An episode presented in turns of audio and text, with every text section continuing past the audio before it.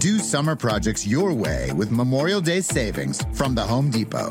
With free delivery on over 2 million items, you can make the most of summer grilling and dig into gardening. Plus, get same day delivery on thousands of products like power tools and storage to tackle any last minute garage project. Summer your way with Memorial Day savings from the Home Depot. How doers get more done. Order select and stock items by 4 p.m., subject to availability.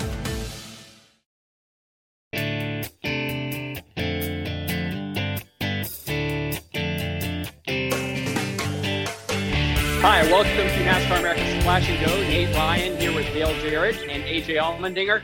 Guys, we're talking about Kansas, round of eight opener. Joey Logano gets the victory, holds off a spirited charge by Kevin Harvick, who probably had the fastest car. And DJ, I want to start with you there. How much credit do you think Joey Logano deserves for the way he, as the self-described best blocker, maybe in NASCAR, was able to hold off Kevin Harvick uh, despite having a slower car for more than 40 laps? Yeah, that was pretty incredible. And, to, you know, it, it's, we say that if you get out front, that all you have to do is take that air off uh, the second place car, whoever it is behind you, and, and, you're good to go. There's so much that goes into that. Uh, anticipation, uh, knowing what your car is capable of doing, uh, because essentially they were running wide open uh, around that track for the last 30, 35 laps of that race. And, and that's incredibly hard to do. It takes all of your focus to do that, but to be trying to anticipate uh, what Kevin Harvick was going to do. Uh, Joey Logano really had to be on his toes and do everything exactly right. All it took was one little slip, one little time that he couldn't stay in the gas on the exit of the corner, and Kevin Harvick uh, was going to snatch him up and go right by, and he would have never seen him again. But uh, Joey Logano deserves a ton of credit for everything that he did. And, and we use the term blocking there. You know, I, I look at blocking as something when uh, somebody really has a run on you and you dive down in front of them at that point. Uh, I looked at yesterday as a strategic move and, and measure that Joey Logano just using the air to his advantage off of his race car and, and disenabling uh, Harvick to be able to do exactly what he could do best uh, at, at, times. But give Harvick credit. He moved around a lot trying to find something that would work. But that was fascinating for me as a former driver to watch. Yeah, definitely. And, and I think some credit really has to go to, to TJ Majors as well as uh, Joey Logano spotter. He's one of the best that that there is out there in NASCAR, and to be able to tell Joey, okay, this is what you're seeing. This is where Kevin's really finding the speed.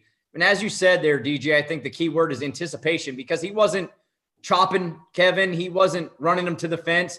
He was watching his mirrors every time he'd roll down in the corner and try to guess, okay, where's he going? And and if you really watch at times, Joey would turn so late into the corner because he didn't want to give Kevin an idea of which way he was going to go. So there are some laps where I thought Joey was actually going to run the fence and decided to run the bottom because he wanted just to make sure Kevin was unsure about which direction he's going this time. Because you're right, DJ. Time Kevin Harvick gets alongside of him, side drafts Joey Logano, it's game over. It, Joey's not going to win the race. But to Joey's credit and to TJ Majors, they did a fantastic job the whole race. And every time Kevin had that run, just got that dirty air on Kevin Harvick's nose. And we saw Kevin wash out a couple of times, but you really saw how fast Kevin Harvick's car, because every time he'd lose about a second, he'd run it right back down. So Joey was pinpoint accurate for the last 30 laps and deserved that win. Yeah, you're right, AJ. Uh, TJ Majors, his spotter, clearly critical to Joe Logano getting that third victory this season. Another driver, though, wasn't really at the benefit of having a spotter for much of the race. Chase Elliott uh, battled radio problems throughout. Uh, wasn't able to hear Eddie D'Hondt uh, or his crew chief Alan Gustafson for for much of the race. Uh, despite that, gets 16 stage points, gets a sixth place finish, uh, keeps himself in the championship hunt. But interesting today, uh, NASCAR comes out. Scott Miller says that if they would have known what they learned after the race, how much Ch- Chase Elliott was actually incommunicado with his team, they probably would have made him come down and, and, and pit and, and fix that issue, AJ. So, how much of a break do you think the number nine team caught that way. Well, it's a huge break because, by my understanding, I mean, you at least have to have communication with your spotter. And I guess it's sad for us as NBC and, and NBC Sports. They're not watching our broadcast because it was definitely talked about during the race a lot that Chase Elliott couldn't hear his spotter or his crew chief uh, but it's a huge break because that's one of those things. If NASCAR makes the call and says you have to come down during green and fix this problem, at best they can take the radio out, put another one in, but you're going to lose a lap, if not a couple of laps, DJ. So uh, I think very fortunate, and Chase Elliott did a great job not having that communication to be able to to at least kind of give a description of somehow. I don't know how they did it about what he needed in the race car, but uh, very fortunate that NASCAR didn't call him down pit road.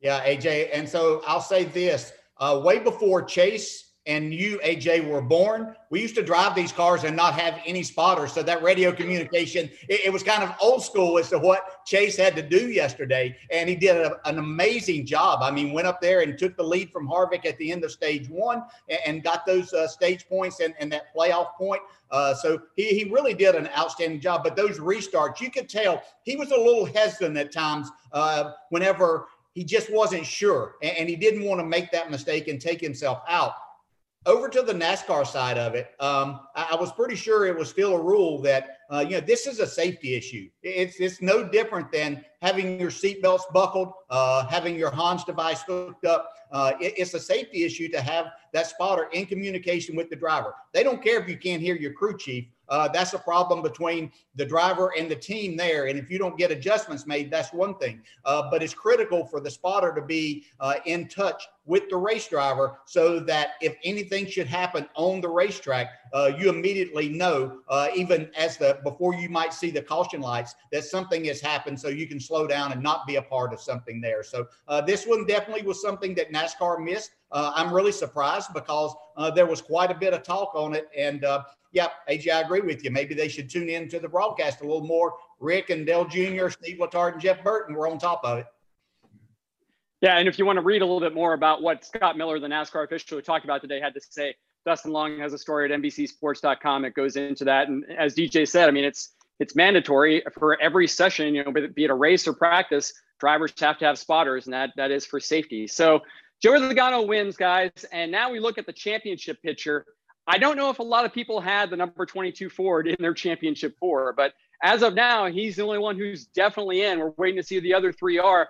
DJ, I'll start with you. Um, what a situation for Alex Bowman. Make the round of eight for the first time, come in, get a third place finish, and actually lose ground on trying to advance to Phoenix.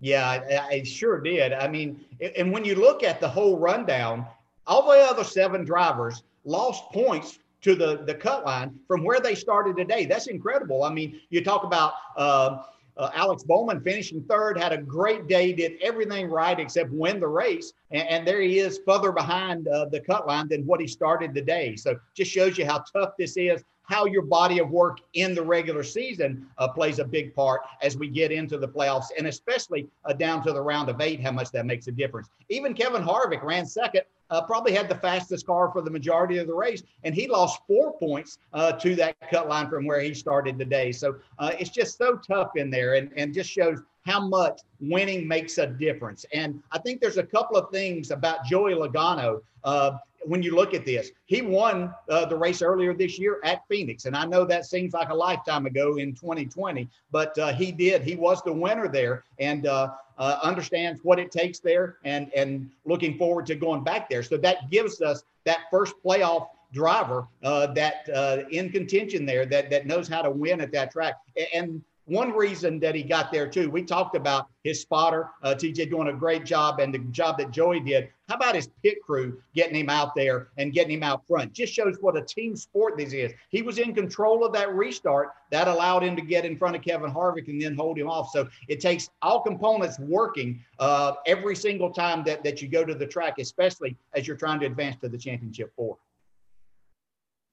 Yeah, I mean, it's if you're Alex Bowman, you you got to leave the racetrack feeling so good about your effort. Yeah, of course you want to win, but to run up front all day, and we know how good Alex Bowman is at Kansas, but it, it you got to get in the car and just go, okay, how, how, how much closer are we? And they're like, yeah, you're you're you're further back now. You're like, wait, what? Like, and, and that I mean, it just and that's the way this playoff format works. You get a a driver in the bottom of that grouping of eight that wins a race. I mean, it just makes it so much harder for everybody else. I mean, if Kurt Busch goes and wins it at uh, Texas this weekend, imagine what that does to the points again. So, uh, I mean, the, let, us be honest. We know the easiest way to go to the, the final race at Phoenix is win the race. So I think Alex Bowman, uh, Martin Truex Jr., obviously Kurt Busch for sure now uh, for where he's at. I mean, you have to have the mindset that we have to win this race because you can go have a great day, run top five all day, and lose points. So for those drivers, especially that are in the bottom four,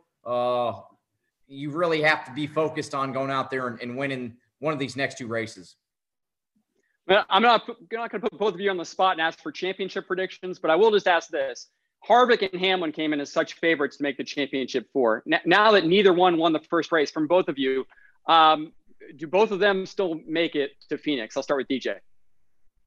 Uh, I, am going to say this. I think that Kevin Harvick certainly is going to make it there. Denny Hamlin put himself in a in a difficult spot, and I actually said on our pre-race show yesterday, I thought yesterday was extremely important for Denny Hamlin. If he had the car, I thought he was going to have, and he did have that. Making that mistake as a driver, uh, just that split second uh, of getting into the wall uh, put him in a very precarious position here. And I understand he's won at both of these racetracks at coming up, Texas and Martinsville, but so many things can happen. And I thought that it was important for Denny eh, to be ready for that championship race uh, in Phoenix to get that out of the way where he could clear his mind for a while. So uh, I think that that Denny will be there, so that's going to leave one spot open, uh, and that's that's why I think anything can happen at Texas. I believe Harvick or Denny win that race. But Martinsville, how crazy is that going to get at the end of that race? But I do believe that that Harvick and Hamlin uh, both are going to be a part of that. So uh, I'm looking at only one spot for those other five guys. Yeah, I mean, I, I, I truly have to agree with DJ in in the sense that uh, Harvick for sure. I mean, unless just disaster hits him over the next couple of races, which I mean, it can happen. But that team, if you're judging it off of speed, I know he's not been great at Martinsville, but they go to Texas and, and show the speed that they've shown all year, Harvick will have enough of a points gap just to go into Martinsville and for the most part probably just relax and, and have a solid day, which he still can there. We've seen him run up front at Martinsville. So Denny Hamlin, I mean, that was a big mistake. And he admitted it. I mean, he had a, a car that go out there, win the race in just one small error, slap the, the wall with the right side, put them behind, finished 15th. Uh, but if you look at these two tracks, I, I, wouldn't bet against Denny Hamlin running up front at Texas, and definitely not not uh, struggling at Martinsville. He's going to be really good there. We know what he can do. So those two are in. I just look forward to it. If if you say Kevin Harvick or Denny Hamlin win at Texas, I mean, who you going to put the money on at Martinsville? Brad, really good there. Chase, he's pretty good there. Oh, and Martin Truex, I mean, he's been he was okay there in in the uh, in the spring race. So yeah, I mean, and we've seen Kurt Busch win at Martinsville. So uh, I believe both those two are in as well, and it's just who's that last spot being filled by.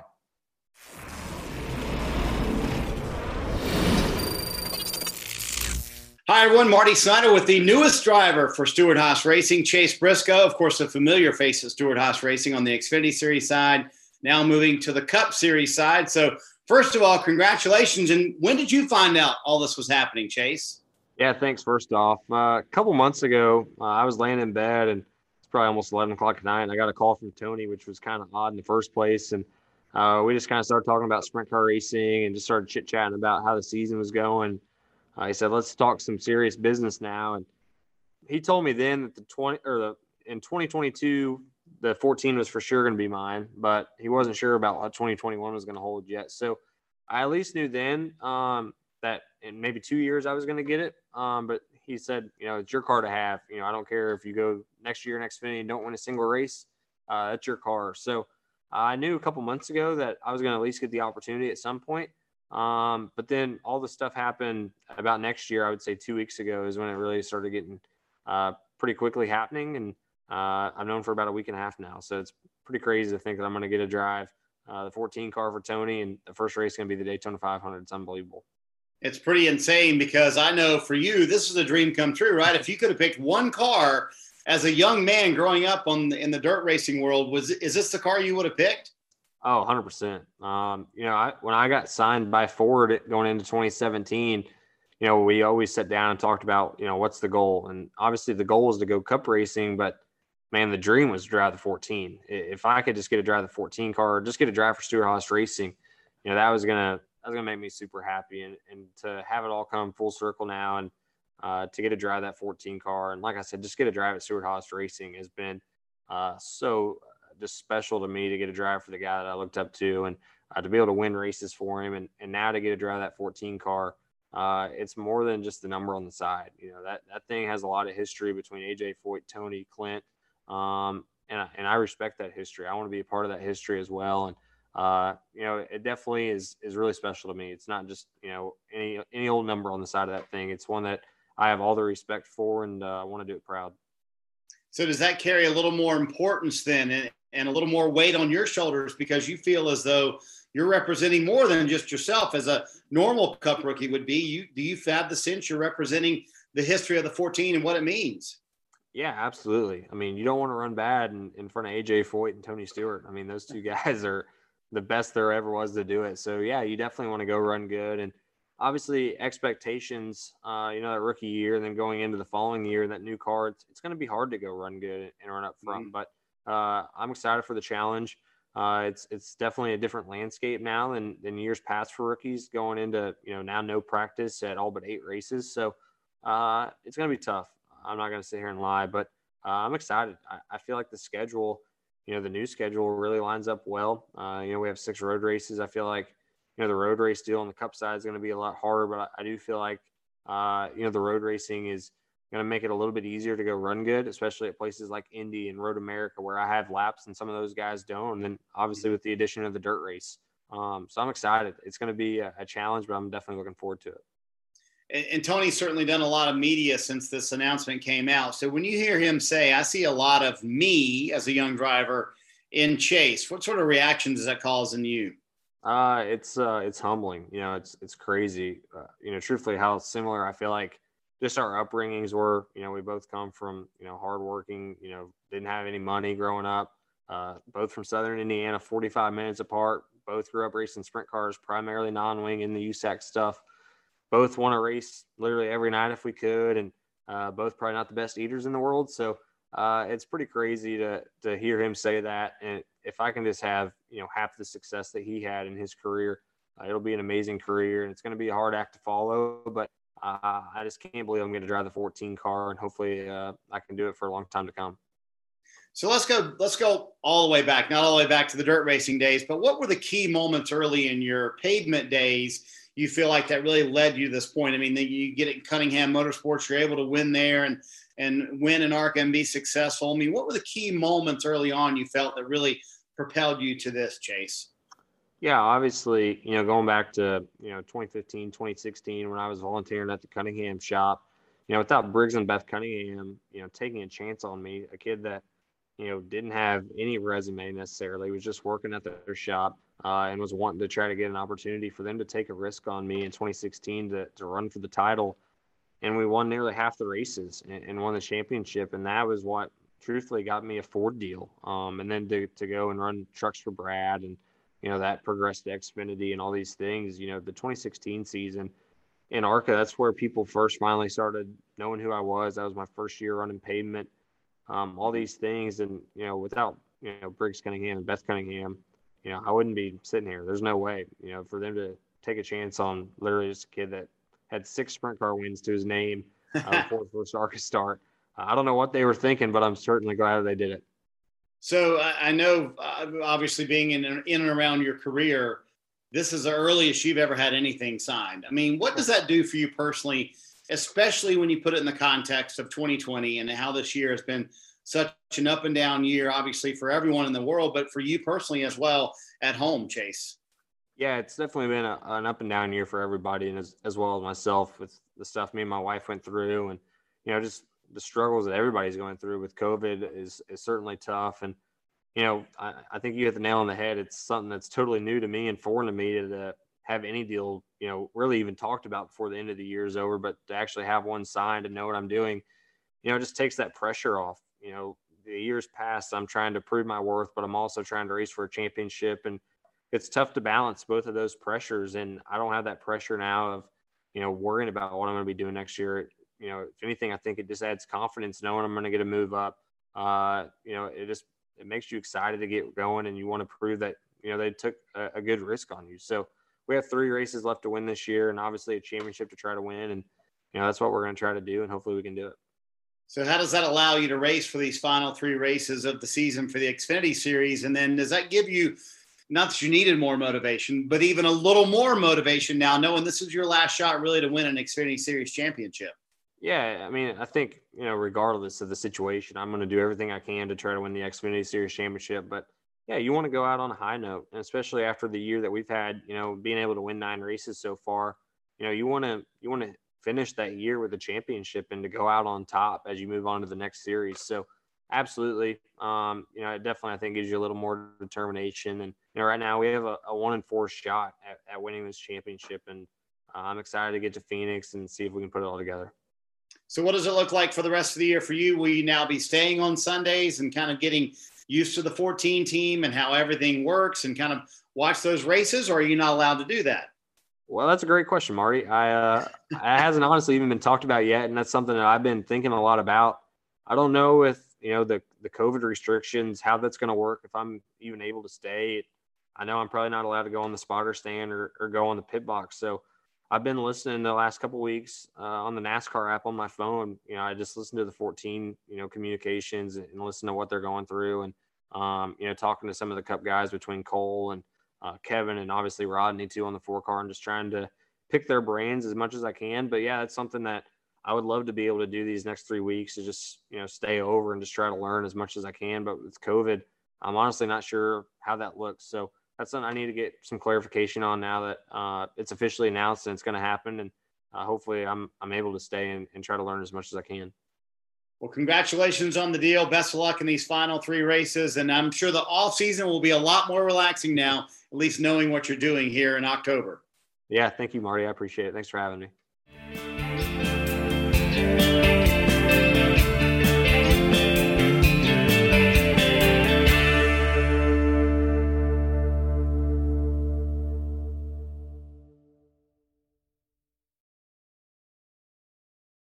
It's officially grilling season at the Home Depot. So don't miss Memorial Day savings on grills happening now so you can celebrate with a backyard barbecue for the whole block. Step up your grill game and serve up a feast with the Nexgrill 4 burner gas grill with durability to last summer after summer. On special buy, only $199. Get ready for a whole summer of entertaining at the Home Depot. How doers get more done.